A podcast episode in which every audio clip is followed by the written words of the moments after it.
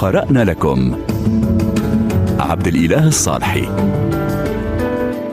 في حلقة هذا الأسبوع من برنامج قرأنا لكم نتوقف عند وفاة الكاتب والروائي والإعلامي السعودي هاني نقشبندي الذي وافته المنية مؤخرا في دبي بالإمارات العربية المتحدة بشكل مفاجئ ما أثار موجة عارمة من الحزن والأسى في أوساط قرائه ومحبيه. للحديث عنه وعن أعماله اتصلنا بصديقه الحميم الروائي والفنان التشكيلي العراقي شاكر نوري وسألناه بداية عن تقييمه لتجربة هاني نقشبندي الروائية.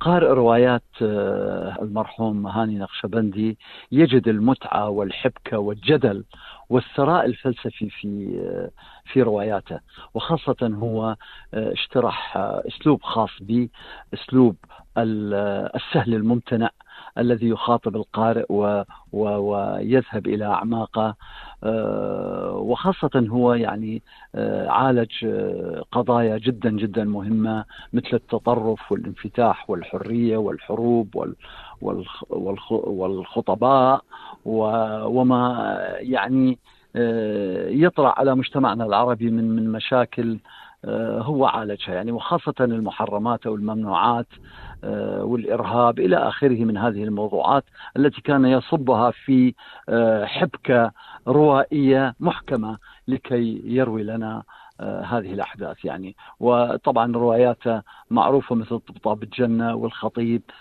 عند اختلاس عند ليلة واحدة في دبي كل هذه الروايات كانت فعلا تعبر عن هواجس المبدع الذي مزج الخيال بالواقع بطريقة إبداعية جدا جدا جميلة.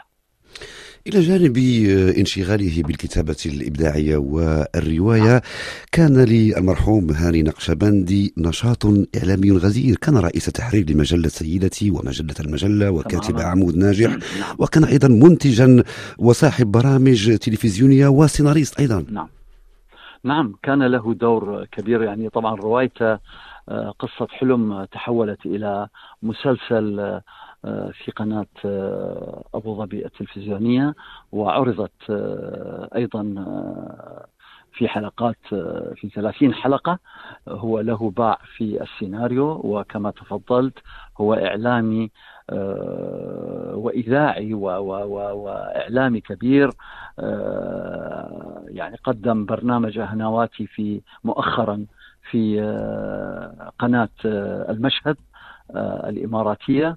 وكان يسمع أن أن أن يقدم برنامجا آخر بعنوان قضايا الخليج يعالج فيها مشاكل الخليج والقضايا الراهنة والساخنة فيها ولكن للأسف الشديد أخذته المنية ولم ينجز هذا المشروع.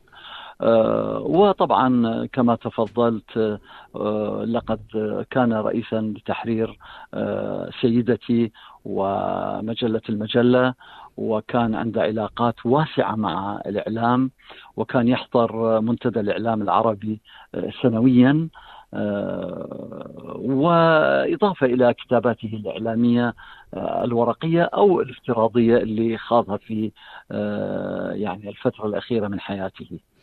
يعني بالمناسبة هو كان يجمع بين الإعلام وبين الإبداع في آن واحد آه، يعني وهذا شيء يعني نادر أو نقول قليل آه، في الإعلام العربي آه، لأن الثقافة والأدب تضيفان بعدا كبيرا للإعلام وهذا ما رأيناه في برامجه التي آه، يعني آه، الآن ستعرض من جديد يعني وحتى آه، يعني قناة مشهد قررت أن تعيد هذه البرامج وحتى حتى قناة دبي أيضا نفس الشيء.